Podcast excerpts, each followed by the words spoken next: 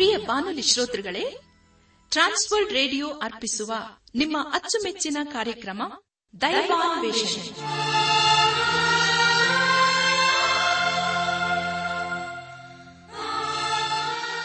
ಒಲಮೆಯ ಶ್ರೋತೃ ಬಾಂಧವರೇ, ಈಗ ಪ್ರಸಾರವಾಗುವ ದೈವಾನ್ವೇಷಣೆ ಕಾರ್ಯಕ್ರಮವನ್ನು ಆಲಿಸಲು ನಿಮ್ಮನ್ನು ಹೃತ್ಪೂರ್ವಕವಾಗಿ ಕ್ರಿಸ್ತೇಸುವಿನ ಹೆಸರಿನಲ್ಲಿ ಆಮಂತ್ರಿಸುತ್ತೇವೆ.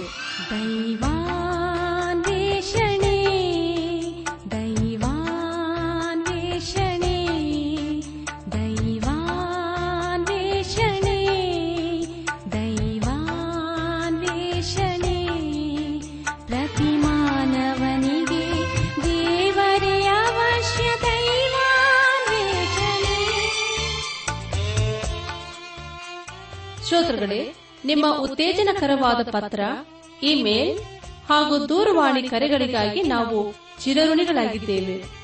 ಈ ದಿನವೂ ಸಹ ನಮ್ಮ ಕಾರ್ಯಕ್ರಮವನ್ನು ಆಲಿಸಿ ಪತ್ರ ಬರೆಯಿರಿ. ದೇವರ ವಾಕ್ಯಗಳನ್ನು ಕೇಳಿ ಅದರಂತೆ ಕೈಕೊಂಡು ನಡೆಯುವಂಥವರು ಧನ್ಯರೆಂದು ಸತ್ಯವೇದವು ತಿಳಿಸುತ್ತದೆ. ಆದ್ದರಿಂದ ಪ್ರಿಯರೇ, ನೀವು ಶ್ರದ್ಧೆಯಿಂದ ದೇವರ ಸಂದೇಶವನ್ನು ಆಲಿಸಿ ದೈವಾಶೀರ್ವಾದವನ್ನು ಪಡೆಯಿರಿ. ಕಾರ್ಯಕ್ರಮದ ಕೊನೆಯಲ್ಲಿ ತಿಳಿಸುವ ನಮ್ಮ ವಿಳಾಸಕ್ಕೆ ಪತ್ರ ಬರೆಯಲು ಮರೆಯದಿರಿ. ಬನ್ನಿ ಪ್ರಿಯರೇ, ಆಲಿಸಿರಿ ದೈವಾನ್ವೇಷಣೆ ಕಾರ್ಯಕ್ರಮವನ್ನು.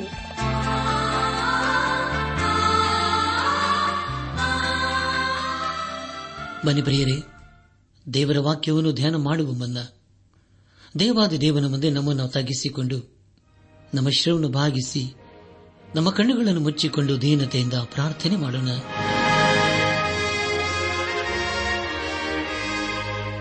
ಜೀವದಾಯಕನೇ, ಜೀವ ಸ್ವರೂಪನೇ, ಜೀವದ ಬಗ್ಗೆ ಆಗಿರುವ ನಮ್ಮ ರಕ್ಷಕನಲ್ಲಿ ತಂದೆಯಾದ ದೇವರೇ, ನಿನ್ನ ಪರಿಶುದ್ಧವಾದ ನಾಮವನ್ನು ಕೊಂಡಾಡಿ ಹಾಡಿ ಸ್ತುತಿಸುತ್ತೇವೆ.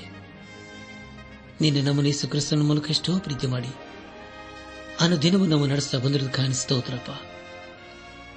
ನಾವು ಯಾವಾಗಲೂ ನಿನ್ನನ್ನೇ ಆತುಕೊಂಡು ನಿನ್ನ ಮಾರ್ಗದಲ್ಲಿ ಜೀವಿಸುತ್ತಾ ನಿನ್ನ ಆಶೀರ್ವಾದಕ್ಕೆ ಪಾತ್ರರಾಗಲು ದಯ ತೋರಿಸು ದೇವ. ನಿನ್ನ ಜೀವನ ವಾಕ್ಯವನ್ನು ಧ್ಯಾನ ಮಾಡುವ ಮುನ್ನ ನಮ್ಮನ್ನೇ ಸಜೀವ ಯಜ್ಞವಾಗಿ ನಿನ್ನ ಸಕೋಪಿಸುತ್ತೇವೆ ಅಪ್ಪ. ನೀನೇ ನಮ್ಮನ್ನು ಶುದ್ಧೀಕರಿಸು, ನೀನೇ ನಮ್ಮನ್ನು ಆಶೀರ್ವದಿಸು. ನಮ್ಮ ಜೀವಿತಗಳ ಮೂಲಕ ನೀನು ಮಹಿಮೆ ಹೊಂದು ದೇವ. ಎಲ್ಲ ಮಹಿಮೆ ನೀನು ಮಾತ್ರ ಸಲ್ಲುವುದಾಗಲಿ. ನಮ್ಮ ಪ್ರಾರ್ಥನೆ ಸ್ತೋತ್ರಗಳನ್ನು ಯೇಸುವಿಗಾಗಿ ಕೇಳುತ್ತದೆಯೇ? ಆಮೆನ್.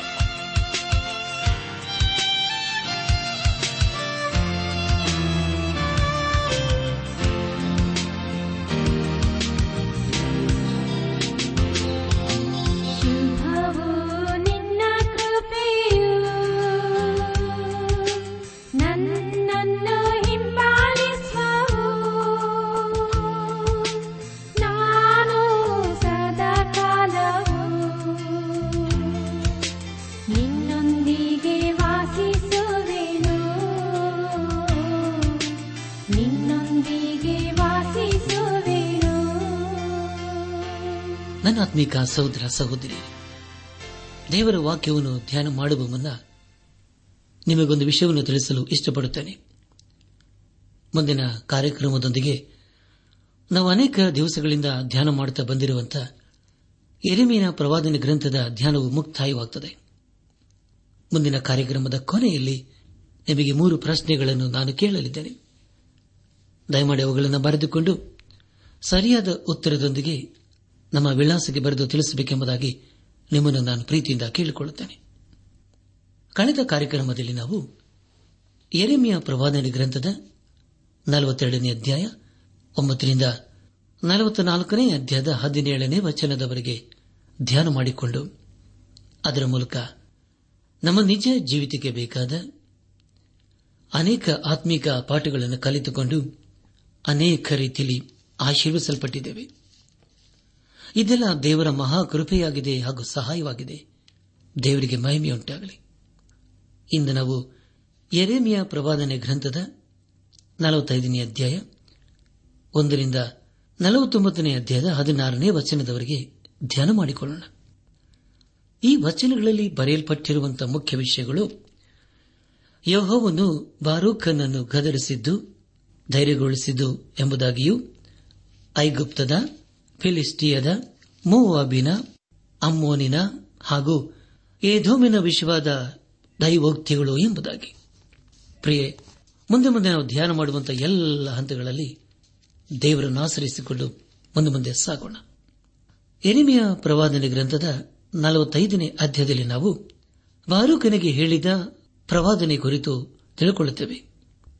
ಬಾರೂಕನು ಯೆರೆಮೀಯನಿಗೆ ಒಬ್ಬ ಸ್ನೇಹಿತನಂತೆ ಇದ್ದು ಅವನಿಗೆ ಎಲ್ಲಾ ರೀತಿಯಲ್ಲಿ ಸಹಾಯಕನಾಗಿರುತ್ತಾನೆ.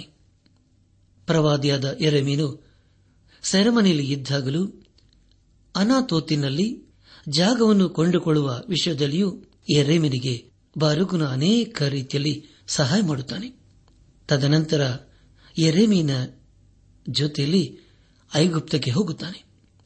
ಅದರ ಕುರಿತು ನಾವು ಯೆರೆಮೀಯ ಪ್ರವಾದನೆ ಗ್ರಂಥ 43ನೇ ಅಧ್ಯಾಯ 6ನೇ ವಚನದಲ್ಲಿ ಓದುತ್ತೇವೆ. ಪ್ರಿಯರೇ, ಯೆರೆಮೀಯ ಪ್ರವಾದನೆ ಗ್ರಂಥದ 45ನೇ ಅಧ್ಯಾಯದಲ್ಲಿ ಬಾರೂಕನಿಗೆ ತಿಳಿಸಿದ ಪ್ರವಾದನೆಯು ಅರಸನಾದ ಯೆಹೋಯಾಕೀಮನ ಕಾಲದಲ್ಲಿ ಆಗಿತ್ತು. ಇದರ ಮೂಲಕ ನಾವು ತಿಳಿದುಕೊಳ್ಳುವ ಮತ್ತೊಂದು ವಿಷಯವೇನೆಂದರೆ ಯೆರೆಮೀಯ ಪ್ರವಾದನೆ ಗ್ರಂಥವು ಕ್ರಮಬದ್ಧವಾಗಿ ಬರೆದಿಲ್ಲ ಎಂಬುದಾಗಿ. ಬಾರೂಕನಿಗೆ ಅರಸನಾದ ಯೆಹೋಯಾಕೀಮನ ಕಾಲದಲ್ಲಿ ತಿಳಿಸಿದ ಪ್ರವಾದನೆ ಕುರಿತು ಇಲ್ಲಿ ಉಲ್ಲೇಖಿಸಲಾಗಿದೆ. ಇದಕ್ಕೆ ಒಂದು ಕಾರಣವೂ ಕೂಡ ಉಂಟು. ಅದನೆಂದರೆ ಬಾರೂಕನು ಇದನ್ನು ಕೇಳಿಸಿಕೊಂಡು ಉತ್ತೇಜನಗೊಂಡನು. ಈಗಾಗಲೇ ದೇವರು ಬಾರೂಕನಿಗೆ, ನೀನು ಯೆರೆಮೀಯನ ಸಂಗಡ ನಿನ್ನನ್ನು ನೀನು ಗುರುತಿಸಿಕೊಳ್ಳುವುದಾದರೆ ನಿನಗೇನಾಗುತ್ತದೆ ಎಂಬುದಾಗಿ ಈಗಾಗಲೇ ತಿಳಿಸಿದ್ದಾನೆ.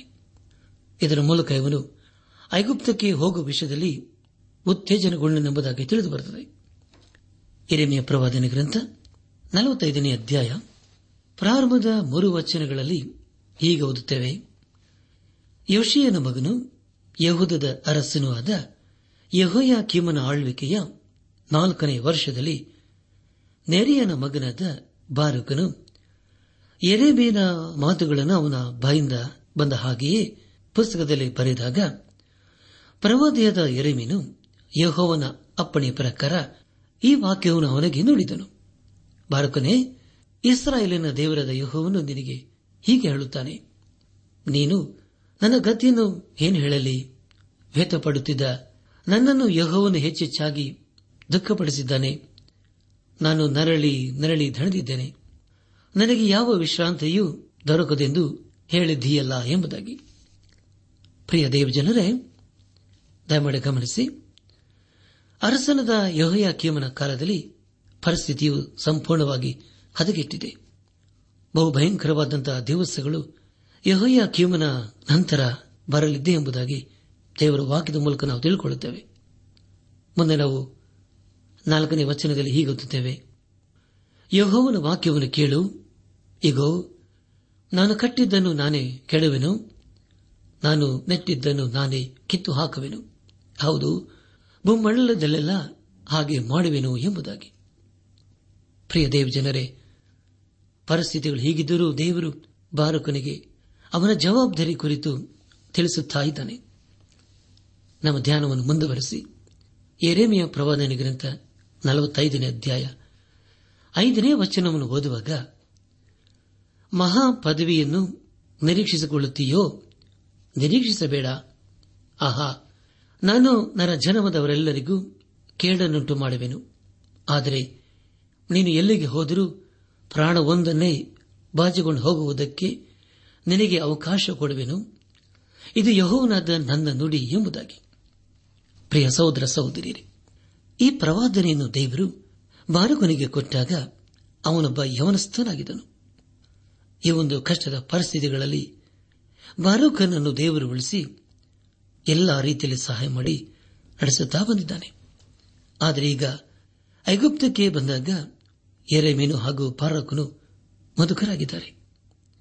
ಅಲ್ಲಿ ಅವರು ಎಲ್ಲ ಕಷ್ಟದ ಪರಿಸ್ಥಿತಿಯಲ್ಲಿ ದೇವರನ್ನು ಹೇಗೆ ಸಂರಕ್ಷಿಸಿ ಉಳಿಸಿದ್ದಾನೆ ಎಂಬುದಾಗಿ ನೆನಪು ಮಾಡಿಕೊಳ್ಳುತ್ತಿದ್ದಾರೆ. ಇಲ್ಲಿಗೆ ಯೆರೆಮೀಯ ಪ್ರವಾದನೆ ಗ್ರಂಥದ 45ನೇ ಅಧ್ಯಾಯವು ಮುಕ್ತಾಯವಾಯಿತು. ಇಲ್ಲಿವರೆಗೂ ದೇವಾದಿದೇವನೇ ನಮ್ಮ ನಡೆಸಿದನು. ದೇವರಿಗೆ ಮಹಿಮೆಯುಂಟಾಗಲಿ. ಪ್ರಿಯರೇ, 46ರಿಂದ 48ನೇ ಅಧ್ಯಾಯಗಳಲ್ಲಿ ಐಗುಪ್ತ, ಫಿಲಿಸ್ಟಿಯಾ, ಮೋವಾಬಿನ ವಿಷಯವಾದ ದೈವೋಕ್ತಿಗಳ ಕುರಿತು ತಿಳಿದುಕೊಳ್ಳುತ್ತೇವೆ. ಈಗ ಯೆರೆಮೀಯನು ಜನರ ಒತ್ತಡದಿಂದ ಐಗುಪ್ತಕ್ಕೆ ಹೋಗಬೇಕಾಗಿದೆ. ಅಲ್ಲಿ ಅವನು ಅನೇಕ ದೇಶಗಳ ಕುರಿತು ದೈವೋಕ್ತಿಯನ್ನು ನಡೆಯಬೇಕಾಗಿದೆ. ಸರ್ವಶಕ್ತನಾದ ದೇವರವನಿಗೆ ಐಗುಪ್ತಕ್ಕೆ ಏನಾಗುತ್ತದೆ ಎಂಬುದಾಗಿ ಮುಂಚಿತವಾಗಿ ತಿಳಿಸುತ್ತಿದ್ದಾನೆ.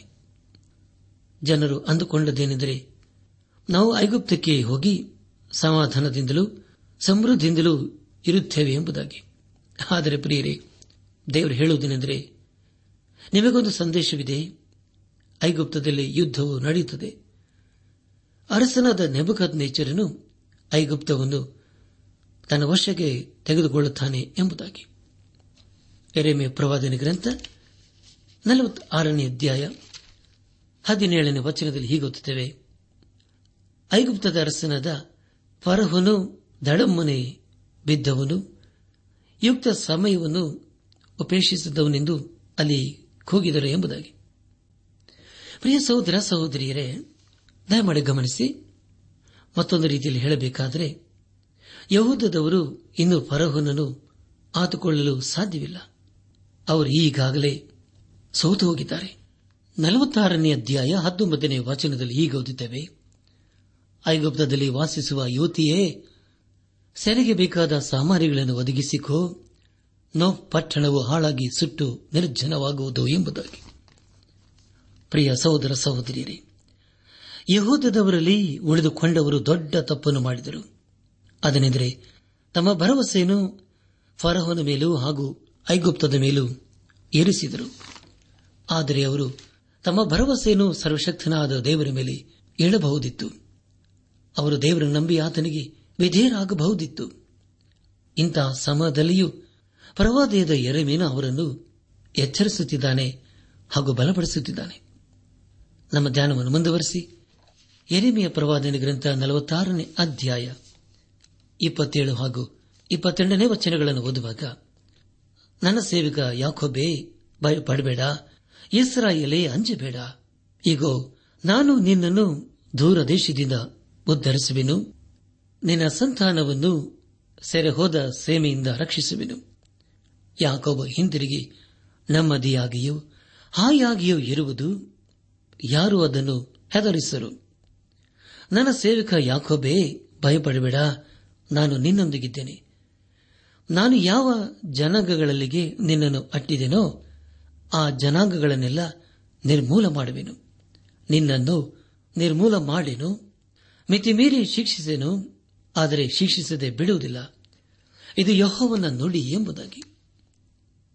ಕರ್ತನಲ್ಲಿ ಪ್ರಿಯ ಸಹೋದರ ಸಹೋದರಿಯರೇ, ಇದು ಎಂಥ ಅದ್ಭುತವಾದಂತಹ ಆದರಣೆ ಮಾತಲ್ಲವೇ? ಇಲ್ಲಿ ಸರ್ವಶಕ್ತನಾದ ದೇವರು ಹೇಳುವುದೇನೆಂದರೆ, ನಿಮ್ಮನ್ನು ದಂಡಿಸುತ್ತೇನೆ, ಆದರೆ ಸಂಪೂರ್ಣವಾಗಿ ನಾಶ ಮಾಡುವುದಿಲ್ಲ. ಹೌದಲ್ಲ ಪ್ರಿಯರೇ? ನಮ್ಮ ಎಲ್ಲ ಪ್ರಶ್ನೆಗಳಿಗೆ ಸತ್ಯವಿದ್ದಲ್ಲಿ ಉತ್ತರವಿದೆ. ಅಪೊಸ್ತಲನಾದ ಪೌಲನು ರೋಮಾಪುರ ಸಭೆಗೆ ಬರೆದ ಪತ್ರಿಕೆ 11ನೇ ಅಧ್ಯಾಯ 1ನೇ ವಚನ ಹೀಗೆ ಬರೆಯುತ್ತಾನೆ: ಹಾಗಾದರೆ ದೇವರು ತನ್ನ ಪ್ರಜ್ಞೆಯನ್ನು ಬೇಡವೆಂದು ತಳ್ಳಿಬಿಟ್ಟಿದ್ದುಂಟೆ ಎಂದು ಕೇಳಿಸಿಕೊಳ್ಳುತ್ತೇವೆ, ಎಂದಿಗೂ ಇಲ್ಲ ಎಂಬುದಾಗಿ. ಪ್ರಿಯ ಸಹೋದರ ಸಹೋದರಿಯರೇ, ನಾವು ದೇವರ ವಾಕ್ಯವನ್ನು ನಂಬುವುದಾದರೆ ಎಲ್ಲವೂ ಸಾಧ್ಯ. ಯೆರೆಮೀಯ ಪ್ರವಾದನ ಗ್ರಂಥದ 47ನೇ ಅಧ್ಯಾಯದಲ್ಲಿ ಯೆರೆಮೀಯನು ಫಿಲಿಷ್ಟಿಯದ ವಿಷಯವಾದ ದೈವೋಕ್ತಿಯ ಕುರಿತು ಪ್ರವಾದಿಸುತ್ತಿದ್ದಾನೆ. ಯೆಹೂದದವರೀಗ ಎಲ್ಲಿ ಹೋಗಬೇಕು, ಯಾವ ದೇಶದವರನ್ನು ಆತುಕೊಳ್ಳಬೇಕು? ಈಗಾಗಲೇ ಅವರು ಅನೇಕರು ಯೆಹೂದದವರ ಶತ್ರುಗಳಾಗಿದ್ದರೆಂಬುದಾಗಿ ತಿಳಿದು ಬರುತ್ತದೆ. ಈಗ ಅವರಲ್ಲಿಗೆ ಹೋಗಿ ಆಸರೆ ಪಡೆಯಲು ಸಾಧ್ಯವೋ? ಅದೆಂದಿಗೂ ಸಾಧ್ಯವಿಲ್ಲ. 48ನೇ ಅಧ್ಯಾಯದಲ್ಲಿ ಮೋವಾಬಿನ ವಿಷಯವಾದ ದೈವೋಕ್ತಿಯ ಕುರಿತು ತಿಳಿದುಕೊಳ್ಳುತ್ತೇವೆ. 48ನೇ ಅಧ್ಯಾಯ 42ನೇ ವಚನವನ್ನು ಓದುವಾಗ, ಮೋವಾಬು ಯೆಹೋವನನ್ನು ತಿರಸ್ಕರಿಸಿ ಉಬ್ಬಿಕೊಂಡಿದ್ದರಿಂದ ಅದು ಹಾಳಾಗಿ ಇನ್ನೂ ಜನಾಂಗವೆನಿಸಿಕೊಳ್ಳದು ಎಂಬುದಾಗಿ. ಪ್ರಿಯ ಸಹೋದರ ಸಹೋದರಿಯರೇ, ಈಗ ಮೋವಾಬನ್ನು ಯೊರ್ದನಿನ ಅರಸನು ಆಕ್ರಮಿಸಿಕೊಂಡಿದ್ದಾನೆ.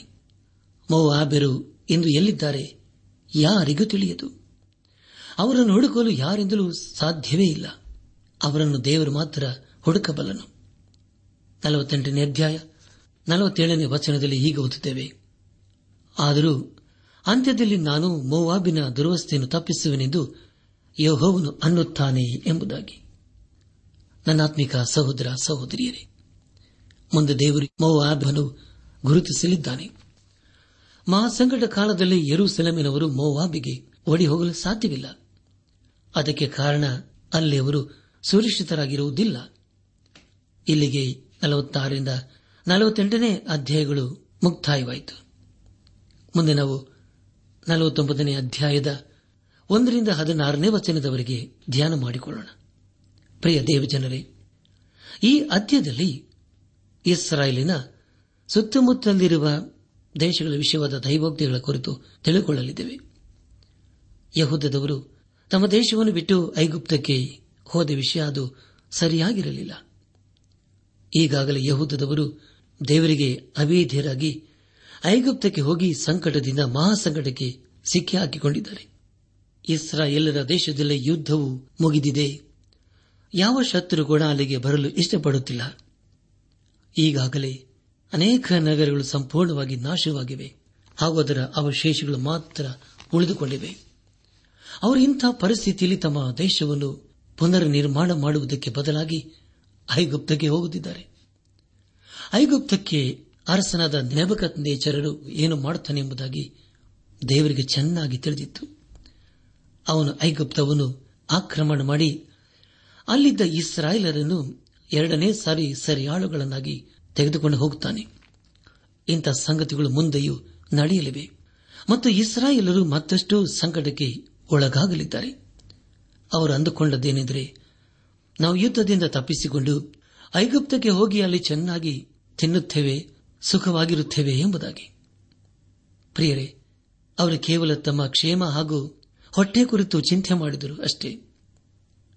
ಪ್ರಿಯ ಸಹೋದರ ಸಹೋದರಿಯರೇ, ನಮ್ಮ ನಡತೆ, ನಮ್ಮ ಕ್ರಿಯೆಯ ಗುರಿಯು ದೇವರ ಚಿತ್ತಕ್ಕೆ ಅನುಸಾರವಾಗಿಲ್ಲದಿದ್ದರೆ ದೇವರ ವಾಗ್ದಾನಗಳು ನಮ್ಮ ಜೀವಿತದಲ್ಲಿ ನೆರವೇರುವುದಿಲ್ಲ ಹಾಗೂ ನಮ್ಮ ಜೀವಿತದಲ್ಲಿ ಸಮಾಧಾನ ಹಾಗೂ ಸಮೃದ್ಧಿ ಇರುವುದೇ ಇಲ್ಲ.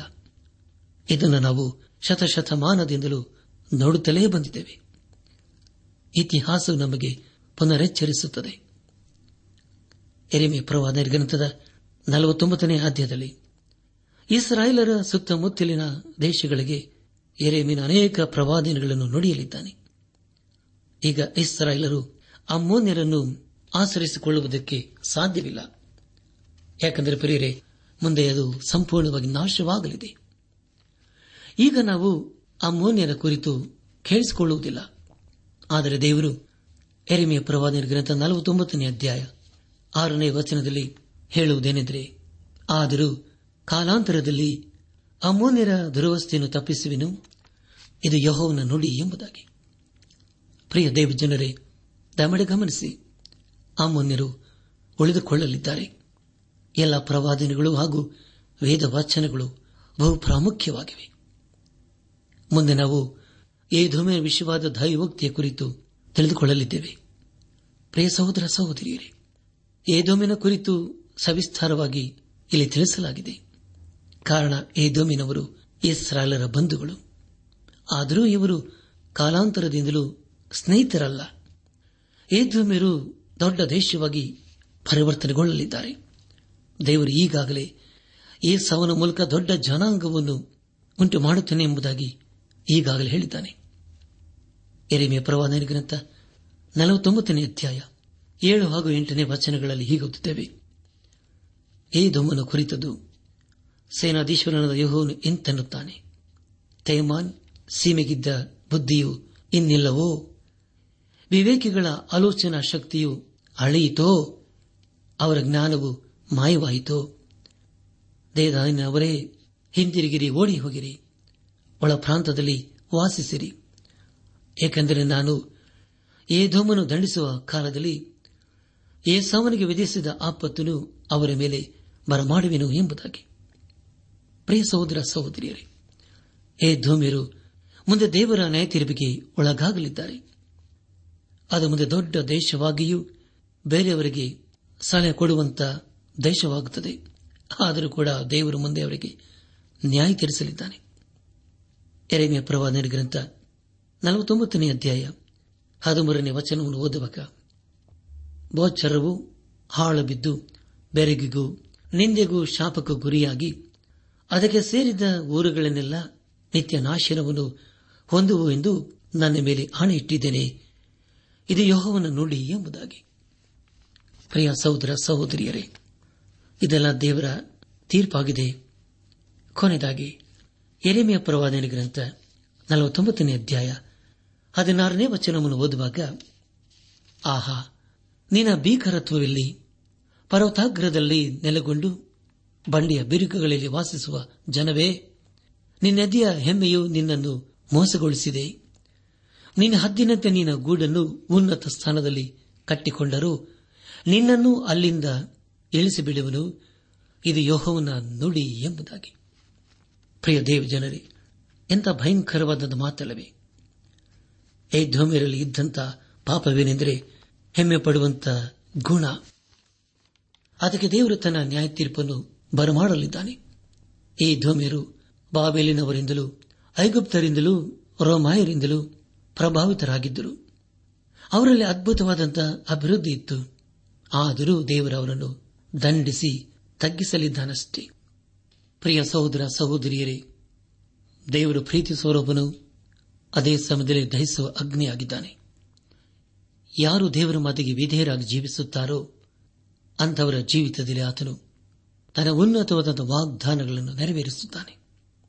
ಆದರೆ ಯಾರು ಆತನ ಮಾತನ್ನು ಉಲ್ಲಂಘನೆ ಮಾಡುತ್ತಾರೋ, ಯಾರು ಆತನ ಮಾತಿಗೆ ಅವಿಧೇಯರಾಗಿ ಜೀವಿಸುತ್ತಾರೋ ಅಂಥವರನ್ನು ಆತನು ದಂಡಿಸುತ್ತಾನೆ.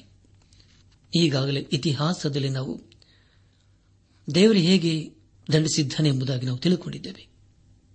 ಪ್ರಿಯ ದೇವ ಜನರೇ, ಅದೇ ದೇವರು ನಮ್ಮ ಜೀವಿತದಲ್ಲಿ ಅಪೇಕ್ಷಿಸುವುದೇನೆಂದರೆ ನಾವು ಆತನಿಗೆ ವಿಧೇಯರಾಗಿ ಜೀವಿಸಬೇಕು, ಆತನ ಆಶೀರ್ವಾದಕ್ಕೆ ನಾವು ಪಾತ್ರರಾಗಬೇಕು ಎಂಬುದಾಗಿ. ಅದನ್ನೇ ನಾವು ಇಲ್ಲಿ ಕೇಳಿಸಿಕೊಂಡಿದ್ದೇವೆ.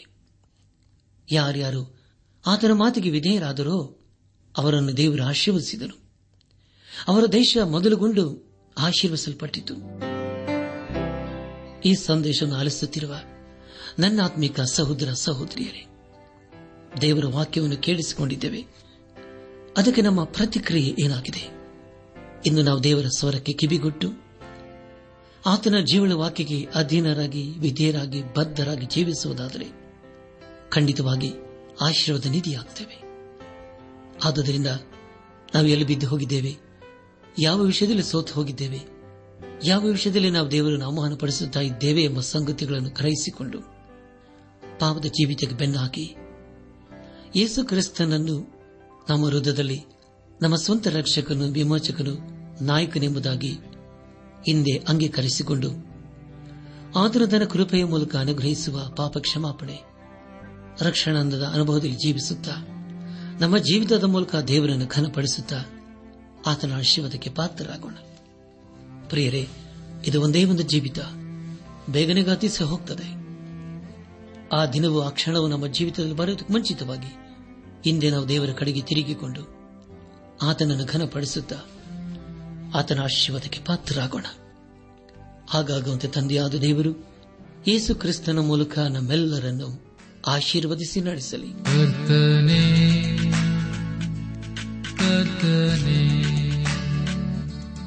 ಮರಣವ ಜಯಿಸಿ ಎದ್ದು ಬಂದವನೇ, ಪ್ರತಿ ಮೊಣಕಾಲು ಬಾಗಬೇಕು, ಪ್ರತಿ ನಾಲಿಗೆ ಒಪ್ಪಬೇಕು, ಯೇಸು ಮಾತ್ರ ಕರ್ತನೆಂದು.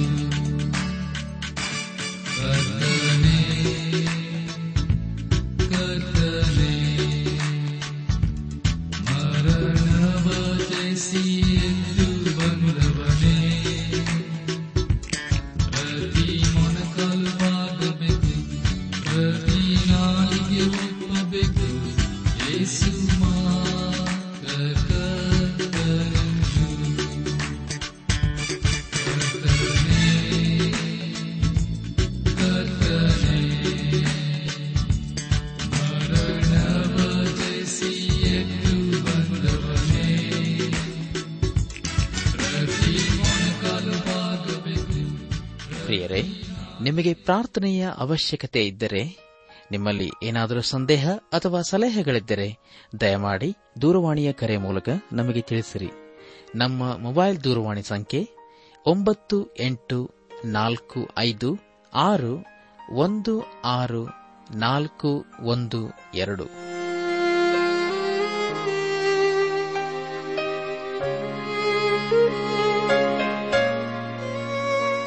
ನನ್ನ ಆತ್ಮೀಕ ಸಹೋದರ ಸಹೋದರಿಯರೇ, ಇಂದು ದೇವರು ನಮಗೆ ಕೊಡುವ ವಾಗ್ದಾನ, ನೀವು ಯೆಹೋವನನ್ನು ಹೊಂದಿಕೊಂಡಿರುವ ತನಕ ಆತನು ನಿಮ್ಮೊಂದಿಗಿರುವನು, ನೀವು ಆತನನ್ನು ಹುಡುಕಿದರೆ ನಿಮಗೆ ಸಿಕ್ಕುವನು.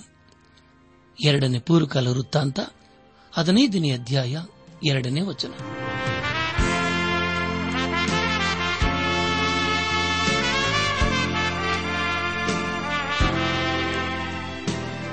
ಪ್ರಿಯರೇ, ಇದುವರೆಗೂ ಆಲಿಸಿದ ದೈವಾನ್ವೇಷಣೆ ಕಾರ್ಯಕ್ರಮವು ನಿಮ್ಮ ಮನಸ್ಸಿಗೆ ಸಮಾಧಾನ, ಸಂತೋಷ ನೀಡಿದೆಯೆಂದು ನಾವು ನಂಬುತ್ತೇವೆ. ನಮ್ಮೆಲ್ಲರ ಸೃಷ್ಟಿಕರ್ತನಾದ ಯೇಸು ನಮ್ಮೊಂದಿಗೆ ಸದಾ ಇರುವಾತನಾಗಿದ್ದಾನೆ. ನಿಮ್ಮ ಚಿಂತೆ, ದುಃಖ, ಕಾಯಿಲೆ, ಕಷ್ಟಗಳ ಪರಿಹಾರಕ್ಕಾಗಿ ಆತನ ಹೆಸರಿನಲ್ಲಿ ಪ್ರಾರ್ಥಿಸಿರಿ. ನೀವು ನಮ್ಮ ವಿಳಾಸಕ್ಕೆ ಸಂಪರ್ಕಿಸುವುದಾದರೆ ನಾವು ನಿಮಗಾಗಿ ಪ್ರಾರ್ಥಿಸುತ್ತೇವೆ ಹಾಗೂ ಉತ್ತರಿಸುತ್ತೇವೆ.